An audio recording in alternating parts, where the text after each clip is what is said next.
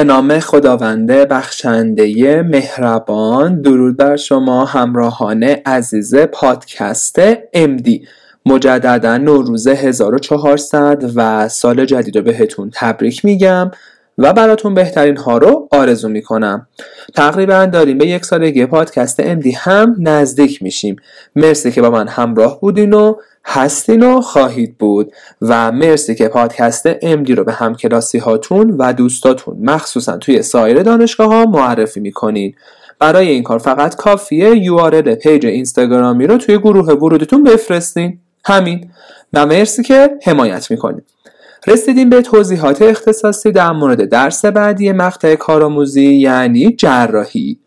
course و بخش جراحی کلا یه دنیای دیگه برا خودش. یعنی هرچی که داخلی داشت و دیدین برعکسش توی جراحی هست. یعنی خیلی جالبه. و مطمئنم که یه همچین قضیه یه برعکسی رو تجربه خواهید کرد. ما جراحی رو اوایل اردیبهشت 96 شروع کردیم. توی جراحی استیجری غیر از بخش جراحی عمومی یه تیکه جراحی اعصاب و یه تیکه هم اورولوژی برا ما بود. ولی خب تایم اون جراحی اعصاب و اورولوژی جدا بود. یعنی جراحی خالصا دو ماه اورولوژی هم تقریبا دو هفته جراحی اعصاب هم دو هفته. کوریکولوم جراحی عمومی از لحاظ برنامه که برای شما داره کلا از داخلی ها جداست چون داخلی بحث بالین و تئوریش یکیه و مباحثی که به صورت تئوری توی کلاس ها تدریس میشه و جزوه براش دارین یا توی کتاب های خلاصه نوشته شده همون نایه که توی بالین هم هست. ولی جراحی اینطور نیست. جراحی یه قسمت بالین و عملی داره یه قسمت تئوری. که این قسمت تئوریش اینقدر زیاد و حجیمه که بچه های اصفهان مجبور شدن براش میان ترم بذارن. امتحان جراحی اعصاب و اورولوژی هم که دیگه جداست. و برای ما خیلی از این امتحانات دیگه افتاده بود توی تابستون و ما همش در حال امتحان دادن بودیم. امتحان تئوری این عملیه این. تئوری این عملیه این. تئوری این عملیه این. روتیشن جراحی خیلی در همه و واقعا از حالا یه تسلیت ارز می‌کنم به نماینده هایی که قرار برنامه بچینن. چون هم تعداد استادا زیاده هم بخشای جراحی زیاده بیمارستاناش متنوعن.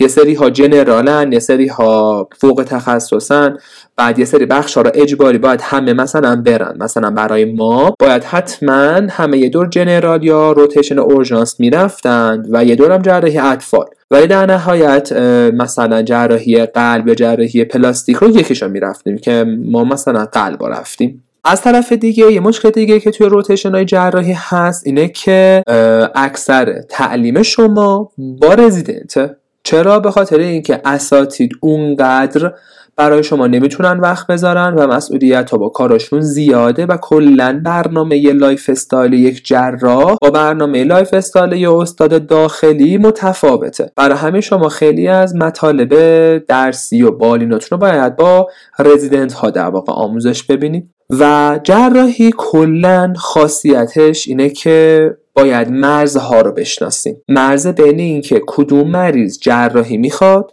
کدوم جراحی نمی‌خواد. مرز بین داخلی و جراحی. چون توی همه مباحث و بیماری های داخلی از یه جای به بعد قضیه وقتی بحرانی میشه یا وقتی دیگه داخلی ها نمی‌تونن برای مریض کاری بکنن پای جراحی کشیده میشه بسن برای همین جراح ها باید مریض هاشون رو درست انتخاب بکنن و اندیکاسیون ها و کنتر اندیکاسیون های پروسیجر هاشون رو بدونن. مباحث مهم و اجباری جراحی زیاده چون با کل بدن سر و کار داره. نکته که هست اینه که همون علائم و نشانه هایی بود که توی داخلی بهتون گفتم در واقع توی پادکست قبلی براتون لیست کردم. خیلیش دوباره توی جراحی هم هست ولی به یه نحو دیگری. و این داره نشون میده که شما باید اپروچ و برخورد اون علائم و نشانه ها رو بلد باشین تا جایی که بتونین افتراق بدین که آقا این مریض به جراحی نیاز دارد یا نه یا این مریض مال داخلی هاست. مثلا درد قفس سینه یکی از اون علامت هاست که تشخیص افتراقی های جراحی هم توش داره. یا مثلا درد شکم که دیگه خیلی زیادتر درد شکم خیلی از بیماری ها و تشخیص های افتراقیش مربوط به جراحی میشه. برای همین اگه توی داخلی اپروچ ها و نحوه افتراق بیماری ها رو نتونستین خوب یاد بگیرین و بفهمین الان توی جراحی فرصت دارین که این کارو بکنین. چون اگه دیگه جراحیتون تموم بشه دیگه فرصت جبران اینا به این صورت نیست. چون توی اینترنی دیگه باید اینا رو بلد باشین و بتونین اجرا بکنین و مرور بکنین و ازش استفاده بکنین از علم باری برای همین الان خوب روی اینا کار بکنین. که کتاب های مفیده که قبلا بهتون گفتم همون کتاب The Patient History Taking an Evidence Based Approach هست. مال انتشارات مک‌گراهیل Lange UpToDate هم هست. Medscape هم تا حدودی هست. خود این کتاب های خلاصم اگر علائم نشانه ها داشته باشن باز از همون ها می‌تونی استفاده بکنی. اوکی؟ اینم یه نکته. نکته بعدی که توی استاجری جراحی باید دقت بکنیم بحث اتاق عمل رفتنه. ببینید شما تو course داخلی که اتاق عمل نمیرین که یه course اطفال یا خیلی از course های دیگه اونقدر اتاق عملاش اتاق عمل جذاب و متنوعی نیست. در صورتی که تو course جراحی شما فرصت دارین که واقعا برین اتاق عمل و ببینین که واقعا عمل جراحی به چه صورتیه scrub کردن به چه صورتیه کلا lifestyle یک جراح چیه تا کی اتاق عمله. بعد چقدر وابستگی به پیگیری اون مریض دارن. چقدر براشون اون مریض ها مهمن. و در نهایت سر عمل رو می‌بینین که آقا کلا اتاق عمل چطوریه؟ هواش چطوره؟ نمی‌دونم وسایلا چطوریه؟ آناتومی بدن رو ببینین. یه کمی با خون آشنا بشین. یه کمی خون و خون ریزی ها رو ببینین. و خب این خیلی قشنگه که شما آناتومی رو بتونین اونجا ببینین. اگر اون استاد خب بهتون نشون بدن یعنی آقا مثلا بیا این شریان superior mesenteric ه این شریان splenic ه خیلی این اتفاق میفته که بهتون نشون بدن اینا رو. مثلا تو سر عمل آپاندیس میری میگن نگاه کن این آپاندیسه مثلا این سکومه این ایلئومشه و resect کردن رو ببینیم. کلا procedure رو یکمی نگاه بکنید خوبه لازم نیست. قدم به قدم procedure ها رو بلد باشین. اون رزیدنت. شما فقط سر عمل با فاصله یه متری از روی چهار پایه که نگاه بکنین کافیه. و در نهایت اینو بهتون بگم که آموزش در عرصه یا هم آموزش بالینی تو جراحی نسبت به داخلی ها کلا یعنی مثل داخلی و اطفال خیلی کمتره. متاسفانه آموزش های جراحی مثلا مثل ارتوپدی یا حتی گوش حلق و بینی اورولوژی جراحی اعصاب زنان که جراحی دارن نسبت به بیماری های داخلی خیلی کمتره. چون که اساتید اولا توی داخلی خب میاد تعداد مریضاش زیاده round می‌کنه توضیح میده مریضاشو اصولا complicated ن و بعد توی بیمارستانه یه تایم طولانی رو بعد میره مثلا یه خونه ای جایی. در صورتی که جراح ها اصولا صبح زود میاد. مثلا ساعت 7 تا 8 دیگه بیمارستانن. بعد بعد زود برن اتاق عمل. چرا؟ چون تعداد مریضشون زیاده که باید عمل بکنن و مثلا همون یه روز تو هفته رو اتاق عمل دارن. برای همین دیگه فرصت نمی‌کنن برای شما بخوام وقت بذارن. مثلا ما مورد داشتیم که ساعت 7 استاد میمد 7 من می‌رفت اتاق عمل. یعنی اصلا هیچی به هیچی. یا حالا اگر هم بخوان خیلی براتون وقت بذارن اون روز هایی که اتاق عمل نیستند می‌تونن با شما راند بکنن. که کلا شما با هر استاد جراحی تعداد روزهای مفیدتون دوباره همون ده حد دو هفته است که یعنی مثلا یکی دو بار بیشتر نمیشه. و حتی ما مورد داشتیم که استاد اصلا مریضاشو نمیمد راند بکنه. مستقیم ساعت های مثلا 8 و 9 می‌رفت اتاق عمل و رزیدنت های سال بالا رزیدنت های ارشد مثلا سال 3 و 4 مریضا رو به خود استاد معرفی می‌کردن و رزیدنت ها مستقیم می‌رفتن اتاق عمل. یعنی کلا اون وسط استیجالا و اینترنا کلا باد هوا می‌شد خب برای همین یکمی برنامه ریزی تو گروه جراحی محور جراحه. محور آموزش به شما نیست. شاید تو داخلی یکم به آموزشتون اهمیت بدن یکم براتون وقت بذارن و آموزشتون براشون مهم باشه. اما تو جراحی اصلا اینطور نیست. البته خب اینم خیلی شانسیه ها ولی اصولا همینطوره. برای همین برای همین.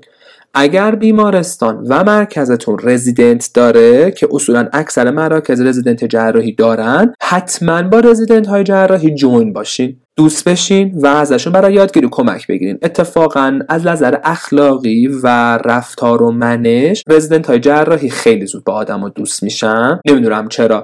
درسته که اولش یه گاردی دارن یا یه کمی سردن یا یه کمی مثلا بگیم آدم میگه یا کمی یوبسه یا خوشکن یا بد اخلاقن ولی اصلا این طور نیست. یه کمی که جلو بره و یه کمی که باهاشون دوست بشین و اخلاقیاتشون دستتون بیاد ببینین که نه آدمای خوبی هستن فقط یه کمی تحت فشارن تحت تنشنن تحت بار کاری زیادن و بهتون خوش میگذره. اگر با رزیدنت های جراحی دوست بشین و بهتون هم یاد میدن. ما همون موقع که استاجر جراحی شدیم توی اصفهان اولین rotation ی که افتادیم general بود. و general ی که ما افتادیم خود استاداش در واقع general نبودن fellowship لاپاراسکوپی داشتن. دوتا از کله گنده های fellowship لاپاراسکوپی اصفهان استادمون بودن که فقط دو بار ما ما اینا رو دیدیم استادا رو دیدیم دو بار اومدن برای ما round کردن. یه بار این هفته که اتاق عمل نداشت اومد یه بارم اون هفته. ولی خب توی همین دو باری هم که با هم دیگه round کردیم نکات خوبی رو گفتن ها. ولی در کل همه آموزش ما توی این دو هفته با رزیدنت سال سه بود که اتفاقا از fellowship های لاپاراسکوپی فعلی اصفهان هم هستن ایشون فقط به ما درس می‌داد. و قبل اتاق عمل ها حدودا یه ساعتی وقت داشت که تا میمد مریض آماده بشه و بره تو اتاق عمل و کاراشو بکنن. این رزیدنت سال سه برای ما یه مبحثی رو مثلا باز می‌کرد و توضیح می‌داد و این حرفا. یه روز هم اتفاقا رفتیم توی فضای سبز جلوی بیمارستان الزهرا ما رو آب هویج بستنی مهمون کرد ولی در واقع کلاس درسم بودا. قرار شد هر کی یه مبحث رو بگه که اتفاقا مثلا اون روز من در مورد آپاندیستیت در واقع فقط گفتم فقط آپاندیستیت یکی دیگه از بچه ها مثلا در مورد دیورتیکولیت گفت و این حرفا. اولین مبحثی هم که ایشون به ما درس داد و گفت خیلی مهمه بعد یاد بگیرین تروما بود. تقریبا دو روز ما داشتیم روی تروما کلا کار می‌کردیم. در نهایت می‌خواستم اینو بهتون بگم که کمال استفاده رو از رزیدنت ها ببرید. چون در واقع رزیدنت ها نکات عملی و به درد بخوره خوب بلدن. چون یاد گرفتن که کنار هم قرار گرفتن چه نکاتی به چه چیزی ختم میشه. و اصولا که حرف می‌زنن آقا اینو اینو اینو با هم توی مریض دیدی؟ میشه این تا خلافش ثابت بشه. یا مثلا مریضی اومد با اینو این این کار رو باید براش بکنی و مثلا به این تشخیص رو باید مثلا در قدم اول فکر کنی. چون اورژانسیه چون مهمه چون ممکنه مریض بمیره. در نهایت اگه این سه تشخیص مثلا رد شد خیالت راحت. می‌دونی؟ چون با حالت های اورژانس خیلی سر کار دارن خوبه که شما اورژانس رو توی جراحی یاد بگیرید و همونطوری که توی پادکست قبلی هم بهتون گفتم یادتون نره که با اساتید درمانگاه برین. بعضی از اساتید درمانگاه دارن بعضی ها ندارن. فرقی نداره. تایم آزاد پیدا کردین. رزیدنت اصولا هم می‌دونن دیگه. مثلا یه آموزشی که میدن کاراتون که تموم میشه میگن خب باشه پاشین برین خونتون. ساعت 11 مثلا 11 10 11 که میشه خودشون که می‌خوان برن اتاق عمل دیگه نمی‌تونن شما ها رو کنترل کنن شما ها میرین خونه. اگه کلاس هم نداشته باشیم. ولی شما نرین خونه. برین درمونگاه جراحی. برین آقا ببینین کی دو درمونگاهه به هر حال یه جراح عمومی یا نمی‌دونم یه فوق توراکسی یه جراح اطفالی. به هر حال یکی پیدا میشه درمونگاه باشه. برین درمونگاه شرح حال بگیری مریضا رو بشناسین مریضا رو ببینی معاینه های اختصاصی هر بیماری رو یاد بگیرین یافته های مثبت رو ببینین. یاد بگیرین چطوری مریضا رو باید به استاد معرفی بکنین به صورت مختصر و مفید. پاراکلینیک ها آزمایش ها اینا رو به هر حال یاد می‌گیرین دیگه. دیگه تجربی باید اینا رو هی همش ببینید تا یاد بگیرید در نهایت بعضی از دانشگاه ها و مراکز رزیدنت نداره. و فقط استاد و اینترن هست که با مریض در ارتباطن به صورت مستقیم برای همین توی این موارد که رزیدنت ندارین سعی کنین خیلی با استاد و اینترن همراه باشین. مریضا رو عین بخش داخلی دقیق ببینین سوال بپرسین بگین آقا چرا این کیس جراحیه؟ چطوری به این تشخیص رسیدین؟ چرا این تشخیص براش مطرح نیست؟ و حتی گاهن می‌تونین از کلا آدمایی که بالاتر از شما سوالات احمقانه بپرسین سوالات چرت که مثلا چی شد به این نتیجه رسیدین؟ چرا اینطوری شد؟ چرا این کارو کردین؟ چرا براش مثلا اینو, اینو گذاشتین اونو نذاشتین؟ همینجوری سری سوالات بپرسین. اصولا جراح چون خیلی دیده بازی داشته باشن به قضیه براتون کامل توضیح میدن اگه حالشو داشته باشن و وقت داشته باشن براتون توضیح میدن برای همین خودتون رو درگیر بکنین توی استیجری جراحی چون به محضی که توی جراحی خودتون رو در واقع بیکار رو علاف نشون بدین اهمیت ندین به مطالب. رزیدنت جراحی نه حال حوصله درس دادن به شما رو داره نه وقتشو داره نه انرژیشو داره. از اون طرف هم اساتیدم در واقع شما براشون اصلا اهمیتی ندارین و هیچ گونه مسئولیت اون چنانی نسبت به اینکه به شما بخوان آموزش های خیلی خفن بدن نداره برای همه اگر احساس بکنن یک درصد که شما اهل یادگیری نیستین دوست ندارین حوصله ندارین خسته شدین این حرفا ول می‌کنن بالا میشن میرن اتاق عمل یا میرن کتابخونه میشن درسشون رو می‌خونن. برای همین از فرصت دو ماهی که توی بخش جراحی داریم به درستی استفاده بکنیم. حالا می‌خوایم بریم سراغ بحث علائم و نشانه های شایعی که باید توی بخش جراحی یاد بگیریم. باز تاکید می‌کنم همونطوری که توی پادکست قبلی که در مورد داخلی بود توضیح دادم این لیست که الان می‌خوام براتون بگم از کوریکولوم وزارت بهداشته و حداقل هاست. کتاب های خلاصه که توی بازار هست و رفرنس در واقع پر و دستیاریان خیلی بیشتر از این حرف از شما می‌خوان. و حتی ازتون سوالم می‌پرسن ولی ممکنه بیماری هاشو اصلا تا ندیده باشین. یعنی هیچ وقت یه بیماری خاص رو نبینین ولی با سوالاشو بلد باشین چطوری جواب بدین. از اساتید و رزیدنت ها برای تکمیل این لیست کمک بگیرین و حتما برین دنبالش که بخونین. اونایش که توی کتاب های خلاصه هست هیچی. یه دونه تیک کنارش بذارین هر وقت خوندین تیک بزنین. اونایش که نیست چون reference جراحی کتاب Lawrence هست. کتاب Lawrence هم کتاب خیلی جامع و خفنی نیست. برای همین ممکنه توی Lawrence هم پیدا نکنین. برای همین برین سراغ UpToDate Medscape یا همون کتاب A Patient History Taking and Evidence Based Approach. اوکی پس کاغذ و قلم آماده کنی که می‌خوام برم سراغ ساین و سیمتوم ها که مریض باهاشون میاد توی درمانگاه یا اورژانس جراحی. یکیش توده گردنه. مریضا میگه آقا اینجا ورم کرده تود تو گردنش داره. که خب به مباحث تیروید خب خیلی ربط داره که خب در نهایت به بزرگی تیروید و سرطان های تیروید و اینا خیلی ربط داره. دیسفاژیو ما مجددا اینجا داریم که خب توی داخلی داشتیم ولی ما دیسفاژیو دوباره توی جراحی هم داریم و اتفاقا اگه توی داخلی خوب خونده باشیم بیماری مثل دس مثل آشالازی یا حتی سرطان مری خب به جراح ربط داره. بحث پستان خیلی توی جراحی مهمه که مریض میاد میگه آقا احساس تود تو پستان دارم. مریض میاد میگه درد پستان دارم مریض میاد میگه ترشح از پستان دارم. این سه تا علامت توی مبحث پستان خیلی مهمه و اپروچ بهشون که آقا مریض اومده توده پستان چیه؟ دردش اومده چیه؟ ترشح از پستان چیه؟ بحث بعدمون میشه است... استفراغ و تهوع. بیشتر خود بحث استفراغ. ما بحث استفراغ رو توی داخلی گوارش هم داشتیم ولی توی جراحی دیدمون بیشتر به انسداد است. مبحث انسداد یا همون obstruction یه مبحث بسیار مهم و شایع توی جراحیه که یکی از علامتاش استفراغه. نه لزوما همیشه استفراغ نمیده ها ولی استفراغ به هر یکی از علامتاشه یکی دیگه از علامت های بسیار مهم توی جراحی درد حاد شکمه و مبحثی به اسم شکم حاد جراحی که بهش میگن acute abdomen که شاید اولین مباحث باشه که توی جراحی بهتون یاد میدن که آقا چه وقت یک مریض اکیوت ابدومنه چه وقت یک مریض اکیوت ابدومن نیست و تشخیص افتراقی های اکیوت ابدومن چیه؟ و شما باید برای مریض اکیوت ابدومن چی کارو بکنید که یه مبحث خیلی اورژانسیه و بعدا هم توی اینترنی و پزشک عمومی باهاش سر کار داریم. اما یه دونم درد مزمن شکم داریم که باز توی جراحی ممکنه باهاش سر کار داشته باشیم که خب مثلا یکی از این دردهای مزمن درد مزمن رات آپر کوادرانه که به کل سیستم مزمن می‌خوره یا مثلا توده کبد می‌خوره. این شکل. مبحث بعدی میشه توده در شکم. طرف میاد میگه آقا احساس توده تو شکمم دارم؟ یا توی معاینه توده لمس می‌کنیم. که حالا این توده کجاست و نمی‌دونم چه علامت هایی همراه باهاش داره. باز دوباره تشخیص ما متفاوت میشه. علامت بعد اتساع شکمه. که باز با جراحی ربط داره خیلی زیاد که یکیش انسداد مثلا. بحث یرقانه مجددا توی جراحی داریم که توی داخلی هم داشتیم ولی باز باید ببینیم که چه تشخیص های توی جراحی مطرحه. خونریزی گوارشو داریم. توده توی کشاله ران هست که توده توی کشاله ران خب خیلیش مربوط به فتق میشه اما تشخیص افتراقی های دیگه هم داره. لنگش پا یا بحث claudication هست که توی قلب ممکنه بهتون بگن ولی باز ما توی عروق جراحی داریم. درد حاد و مزمن اندام تحتانی رو داریم. یعنی بحث مشکلات عروقی. که مشکلات عروقی حاد میشن و مزمن و شریانی میشن و وریدی. که خب شریانی ها مهمتر از وریدی هاست چون اورژانسی تره. مثلا ترومبوز حاد شریان خیلی مهمه و اورژانسه و توی بخش عروق باهاش سر و کار داریم. مبحث بعدی نودول تیرویده. کلا طرف اومده توی معاینه نودول لمس شده. که حالا approach به این نودول تیرویده باید یاد بگیرین که یکمی با داخلی متفاوته. بحث افیوژن پلورا داریم که باز افیوژن پلورا توی داخلی هم داشتیم لنفادونوپاتی های جاهای مختلف بدن هست. و عدم دفع گاز و مدفوع باز یکی از علامت هایی که توی جراحی خیلی باش سر کار داریم و باز خیلی به انصدادها و تشخیص فراقی های انصداد ربط داره. این عدم دیف و گس پسینگ خیلی شایعه تو شهر حال باید بپرسیم توی بخش جراحی. انواع اختلالات دفع مدفوع رو داریم. انواعی داره.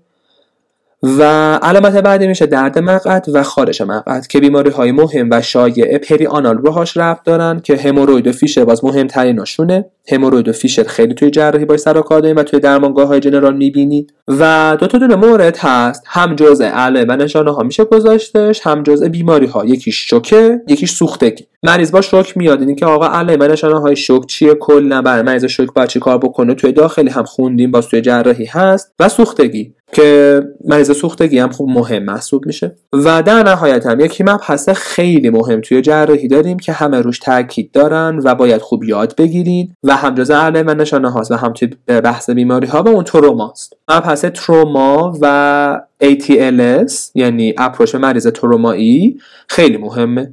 کلا کشیک جراحی بدین یه عالم مریض ترومایی براتون میاد و در واقع approach به تروما خیلی مهمه. اوکی؟ یادتون نره که در واقع این لیستی که من الان بهتون گفتم برای علائم و نشانه ها رو باید به روش رو به جلو یعنی نگاه رو به جلو بررسی بکنید که توی پادکست قبلی گفتم نگاه رو به جلو یعنی چی؟ یعنی باید یاد بگیرین که چه سوالاتی باید, باید از مریض بپرسین چه معایناتی رو باید بکنین تشخیص های افتراقی اون علامت چیه قدم بعدی برای مریضی که با این علامت میاد چی است چه اقدامات آزمایشگاهی و تصویر برداری یعنی در کل پاراکلینیک لازمه و در نهایت اقدامات درمانی اولیه. توی اورژانس. برای مریض چیه؟ تا میایم برسیم به تشخیص نهایی مریض نمیره. بدونیم اقدامات اورژانسی اولیه چیه؟ تا به تشخیص نهایی که رسیدیم و تاییدش کردیم دیگه بریم به صورت اختصاصی درمان بکنیم اوکی؟ اما بریم سراغ بیماری هایی که باید بخونیم. بیماری. می‌خوام. حالا به صورت عقب رونده بهتون بگم چه بیماری هایی رو باید یاد بگیریم این بیماری هایی که الان می‌خوام لیستش رو بهتون بگم همشون تقریبا توی همون کتاب های خلاصه ای که توی بازار هست موجوده و حتی اساتیدم سر کلاس های نظری که براتون می‌ذارن همینا رو میان درس میدن مجدد فقط تاکید می‌کنم که اینا بیماریه. ماره ارگانه. ولی شما باید از اون طرف یک دیده نگاه رو به جلو هم داشته باشین چون مریض نمیاد. بگه خب سلام آقای تو چطوری؟ من آپاندیسیت دارم. نمیاد بگه که من آپاندیسیت دارم که میاد میگه من درد شکم دارم. شما باید یه عالم سوال بپرسین و معاینه بکنین تا بفهمی که او این آپاندیسیت بوده. یا حتی نه ممکنه اصلا به یه تشخیص دیگه برسیم. مثلا torsion تخمدان داره یا کیست هموراژیک تخمدان داشته. اوکی؟ مباحثی که الان توی زیر می‌خوام براتون لیست بکنم دو دسته میشه. یه دسته must know داریم یعنی اجباری باید بلد باشین یه مبحث داریم به اسم better to know یا اختیاری ها که البته این در واقع ترفند وزارت بهداشته. در نهایت هم must know ها و هم better to know ها تو کتاب های خلاصه هست و جزء رفرنس پره و دستیاریتون هم هست. ولی این شکلی میشه گفت که می‌تونین اول must know ها رو بخونین بعد برین. better to know ها رو بخونین. حالا این کارو می‌تونی بکنی. از مباحث اجباری که باید بلد باشی شوک هست مجدد فصل شوک فصل سوختگی بحث سرطان های معده چون معده خیلی بیماری داره دیگه درسته؟ یه سری هاش مربوط به داخلی میشه ولی سرطان های معده چون در نهایت مریض نیازمند جراحی میشه این حرفا باز توی جراحی هست. خود مبحث آپاندیسیت مهمه باز آپاندیس بیماری های دیگه هم داره ها آپاندیس سرطان هم داره. ولی خود آپاندیسیت خیلی مهمتر از بحث سرطاناشه سرطان کلون هست تو بخش بیماری های روده بزرگ. بیماری های خوش‌خیم روده کوچک و بزرگ هست و بحث بیماری های آنوس مثل هموروید فیشر. peptic ulcer disease هست که خیلی مهمه تو داخلی مهم بود باز مجددا تو جراحی مهمه. پانکراتیت هست توده های پانکراس با تاکید بر سرطان پانکراس که در واقع استیو جابزو کشت. انسداد روده جزء یکی از مباحث خیلی مهمه. انسداد روده رو خوب باید بلد باشین تشخیص های افتراقی کارهایی که برا مریض بکنین و درمان و این حرفا. فتق فصل مهمیه. بیماری های مجاری صفراوی با تاکید بر بیمارهایی که سنگ ایجاد می‌کنه یعنی همون کلستاز که خب می‌تونه مریض تو کلانژیت بده می‌تونه نده. کوله‌سیستیت حاد کوله‌سیستیت مزمن اینا کی مریض جراحی می‌خواد کی جراحی نمی‌خواد این حرفا. بحث پستان باز خیلی مهمه که گفتم توی علائم approach به توده پستان و از اون طرف هم بدخیمی های پستان. بحث فصل تیروید خیلی مهمه ولی فصل تیروید جوریه که خب خیلیش با داخلی مشترک میشه مثل تیرویدیت و کمکاری ها ولی خیلی جراح ها روی تیرویدیت و کمکاری مانور نمیدن. بحث مانور جراحی ها بیشتر روی بدخیمی های تیرویده که کیا رو عمل می‌کنیم کیا رو نمی‌کنیم کیا prophylactic lymphadenectomy دارن کیا ندارن. نودول تیروید هست و بحث مثلا اندیکاسیون های جراحی تو پرکاری تیروید مثلا کیا رو تو گریوز جراحی می‌کنن کیا رو یود رادیواکتیو میدن و این حرفا. بحث کبد هست که توی کبد ما توده های کبد مهمه. با تاکید بر کیست هیداتیک که توی ایران خیلی شایعه. آدنومو FNH هست و در نهایت هم hepatocellular carcinoma مبحث تروما رو که گفتم باز مجددا تروما توی قسمت بیماری ها هست. کلا یک فصل خیلی مهم و عظیمی تروما و غیر از بحث approach به مریض ترومایی که هم BLS داره هم ATLS مباحث مربوط به جراحی اعصاب هم اینجا هست. چون خیلی از مباحث جراحی اعصاب به تروما ربط داره. مثلا بحث تروما به جمجمه و خونریزی های مغزی. تروما به ستون فقرات و انواع شکستگی ها و پارگی ها و اینا. خیلیش اینجا باز مجددا بحث میشه. اداره یه اختلالات آب و الکترولیت اسید باز بیماران جراحی هست که خب البته به نظر من خیلی مبحث چرتیه به خاطر اینکه این اختلالات آب و الکترولیت اسید باز توی داخلی هست ولی جراح ها اصلا کلا یه جوری بی خیالی به پس نگاه می‌کنن و در نهایتا جراح ها وقتی مریضشون یه مشکل کوچولو پیدا می‌کنه سری مشاوره داخلی میدن حالا من نمی‌دونم چرا باید این من پس بخونن وقتی اینقدر سری مشاوره داخلی میدن و خودشون هیچ کاری نمی‌تونن مریض بکنن. و در نهایت توی کتاب هست باید بلد باشین. اداره بیماران جراحی قبل از عمل و بعد از عمل. آقا مریضا می‌خوایم آماده عملش بکنیم. باید چی کارو بکنیم؟ بعد عمل باید چی کارو بکنیم؟ دونستن عوارض های مهم و شایع جراحی. یکی از فصل مهم جراحی بحث عوارضه. که آقا مثلا شما اومدی برای مریض permcath بذاری یا مثلا کاتتر بذاری؟ زدی شریانا پکوندی یا از ریه اومدی وارد بشید pneumothorax بهش دادی. یا آمبولی هوا کرده. دیگه عوارض جراحی خب خیلی زیاده. یکیش عفونت های جراحیه یکیش عفونت محله خود جراحیه که باید بلد باشین با عفونت های محل جراحی چطوری برخورد بکنین پانسمان و شستشوی زخم و کی آنتی بیوتیک بدیم به کی آنتی بیوتیک ندیم. این حرفا. مبحث خونریزی و هموستاز و انتقال خون هست. اداره زخم و ترمیم زخم هم جزو یک از فصلاتونه که خب خیلی وابسته به جراح پلاستیک هاست یک از مبحث خیلی مهم توی فصل زخم و ترمیم زخم بستر زخم بستره. خیلی شایع. توی داخلی هم می‌بینین تو فصل عفونی هم تو فصل بخش عفونی هم ممکنه ببینین زخم بستر کنه یه چیز خیلی بدیه و باید بلد باشین. اوکی؟ این لیست شده در واقع لیست مباحث اجباری که توی جراحی باید بخونین که باز میگم توی کتابای خلاصتون هست و اگه وقت اضافه آوردین برین از جاهای تکمیلی تر بخونین. اما یه سری هم مباحث فرعی دارین. مثلا کارسینوم مری.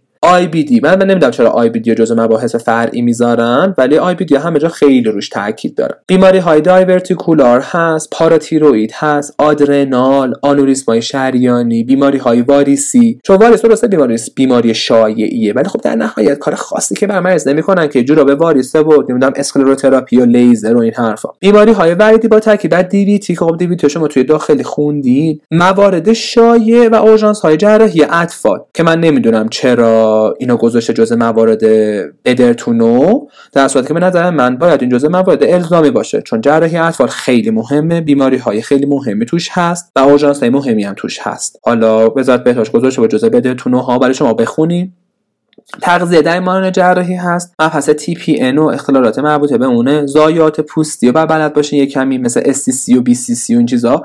چون جراح پلاستیکا باش سر کار دارن. هایپرتنشن پورتو گذاشته بیماری های تحال هست. بیماری های قفس استینه و تراشه و ریو پلور بجز موارد اورژانسشون. یعنی موارد نوموتوراکس و اینا که توی ما هست نه. یه سری بیماری های دیگه که خیلیش با داخلی مشترکه. بحث تومورهای مغزی هست که خب واقعا یه پزشک عمومی با تومور مغزی چی کار می‌تونه بکنه؟ واقعا کار نمی‌تونه بکنه. و بیماری های خشک روده کوچیک و چاقی و از این محسا اینا دیگه مال بدرتون هست اوکی؟ که حالا در نهایت شما وقت کردین بخونه خوبه. ولی حواستون باشه به اون علائم و نشانه هایی که اون بالا بهتون گفتم رو یادداشت بکنین از رزیدنت ها بپرسین ازشون بخواین که بهتون این اپروچ ها رو یاد بدن چون در نهایت به موارد مهمی می‌رسین و باید بلد باشین. پس لیستی که پس لیست حتما تهیه بکنید و توی دو ماه جراحی سعی بکنید بخونید و هرچه که شما توی استجری جراحی بیشتری مطالب رو بخونید توی اینترنت راحت ترین. یعنی هرچه مطالب نخونده کمتر بذارین بهتره. چون واقعا بعدا توی این کشیکا و اینا. باید کارهای عملی رو یاد بگیریم. بعد اینا رو بتونید خوب مرور بکنین ازش استفاده بکنین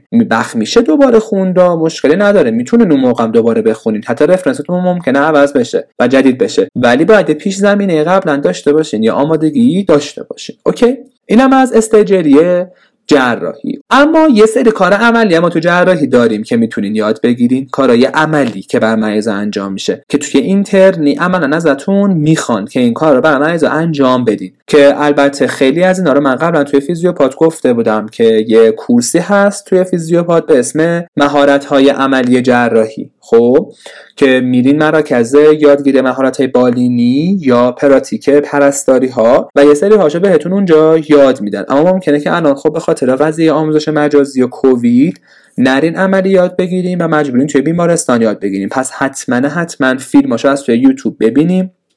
و به رزیدنت ها بسپاریم که آقا اگر که مثلا این کیس این مورد خاص اومد به ما هم بگو مثلا ما هم بیایم. یا به همون توضیح بده این کیس رو مثلا چجوری انجام میدیم و اصولا اگه شانس بیارین به یکی دو موردش ممکنه ببینین. اما همشو ممکنه نبینین مگر اینکه با رزیدنت های جراحی کیشیک بدین. اما این لیست از این قراره. یکیش بخیه است که خب خیلی باهاش سر و کار داریم و توی اینترنی هم جزء وظایف اینترن بخیه زدن اما بخیه زدن های جاهای اوکی. مثلا چه می‌دونم رو اندام و تنه و اینا. رو سر و صورت به بحث زیبایی دست اینتر نمیدم. مراقبت های زخم هست مثلا شست و شو و انواع پانسمان ها بحث بیهسی موضع تزریق کردن هست استفاده از ابزارهای جراحی دستکش پوشیدن به روش استریل استکراب کردن کنترل خونریزی های خارجی که در واقع همین که انگشت بذاری یا نمی‌دونم این حرفها و در واقع فشار دادن پک کردن. تخلیه آبسه هست طبیعه انجی توب و سوند که این دوتا انجی توب و سوند جزء مهمترین و شایدترین وظایف اینترنه و اگه به اینترنا بگین بهمون به بگو ما بیایم ببینیم احتمال اینکه پیدا کنین خیلی بیشتره. بحث چستیوب گذاشتن و نیدل توراکوستومیه که توی اورژانس انجام میشه و باید پیگیرش باشین که ببینین. یه مریض ترومای داغون اگه بیارن ممکنه که بخوام براش تستیو بذارن یا نیدلش کرده باشن می‌تونین اونجا ببینیم. بحث کرایکوتایرودوتومی هست. این کرایکو را توی مریض هایی باز اورژانس و ترومایی که نمیشه این تو بشون کن انجام میدن من ندیدم. به خاطر اینکه یه چیز خیلی نادریه اصولا و در صحنه انجام میشه ولی اگه شانس بیاریم ممکنه ببینیم بحث توراکوسنتز و تپه مایه آسید هست که تو داخلی بیشتر پیدا میشه و در نهایت هم ختنه هست. کاتدان وریدی و رکتال تیوب گذاشتم. من رکتال تیوب ندیدم. ختنه هم که اساتید در مطب خیلی انجام میدن یا سری تو اتاق عمل انجام میدن و کاتدان وریدی کاتدان وریدی برای مایه درمانیه.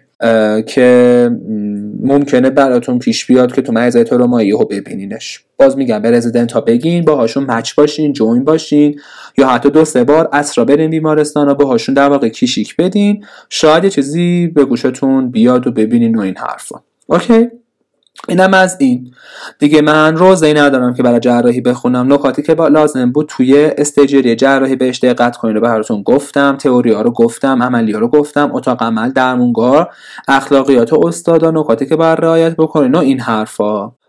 در نهایتون باشه که رمز یادگیری در عرصه بالین فقط و فقط همراهی و مشتاق بودنه. آدم تا می‌بینه یه سری مشتاقن و دنبالشن خب سعی می‌کنه بیشتر هی توضیح بده و یاد بده. اگر حالا یه وقت دیدین یه استادی پس می‌زنه یا یه رزیدنتی اخلاقش خوب و به حال و حوصله نداره خب برین سراغ یکی دیگه. نامید نشین. چیزی که زیاده خب به هر حال استاد و رزیدنت. یه دونه با استاد یه دونه رزیدنت. که نیست که حداقل 5 6 تا هستن از هر کدوم. خودتون خوش اخلاق باشین. رگ خواب استاد را رزیدنت ها را در بیارین و قبلا به این نکته ظریف اشاره کردم. PO بکنید. یعنی چه PO کردن؟ یعنی هدف یکی مسئول تامین خورد و خوراک گروه بشه. خوراکی بریم بخرین خوراکی بیارین و با هم دیگه بخورین. واقعا وقتی به یکی گلوکوز می‌رسه رام میشه خوش اخلاق میشه. و حتی داستانو می‌تونید توی مسخره بازی هم بندازین وقتی با هم دیگه نشستین تو فضای باز مثلا دارین کیک و نمی‌دونم ساندیس می‌خورین یا بستنی می‌خورین میشه یه کمی مسخره بازی کرد قضیه رو و هم به شما خوش میگذره هم به اونا خوش میگذره هم خاطر خوبی براتون به جا میمونه هم اون استاد یا رزیدنت نمک گیرتون میشه. و می‌تونین توی اون شوخی یا بگین که پس امروز به همون درس ندادینا پس امروز من پسی با هم کار نکردیم پس امروزمون خیلی مفید نبود. بعد به هر حال اونا کمی خب حالا خجالت زده میشن و به هر حال براتون یه کاری می‌کنن. میگم که نمک گیرتون میشن. برای همین از این ترفندا استفاده بکنین. آره. دیگه برای امروزتون بسه. خیلی مرسی. واقعا که با من همراه بودین. امیدوارم که استیجری جراحی خوبی بگذرونین. در نهایت همونطور که می‌دونین page اینستاگرامی من به آدرس magnificent underline doctors همیشه به روی شما بازه. سوالات، پیشنهادات و انتقادات سازنده و کوبنده خودتون رو برام direct بکنین. مشتاقانه منتظر تمام منتظر تمامی پیشنهاداتتون هستم. پادکست امدره به هم کلاسی ها با دوستاتون معرفی بکنین ازم حمایت بکنین که انشالله بتونم با انرژی بیشتر و قوی تر براتون مطلب بذارم. بخیل نباشین آیدی اینستاگرامی رو بفرستین توی گروه ورودیتون اتفاقی نمیفته کانال تلگرامی میگم که آدرسش همونه ادساین magnificent underline doctors رو دنبال بکنین برای در جریان قرار گرفتن از آخرین خبرها و کتاب هایی که می‌ذارم و این حرفا. به امید موفقیت روزافزون همه شما عزیزان پادکست استیجری همچنان ادامه داره. پس منتظر قسمت بعدی باشین و خداوند یارو نگهدارتون باشه. فعلا.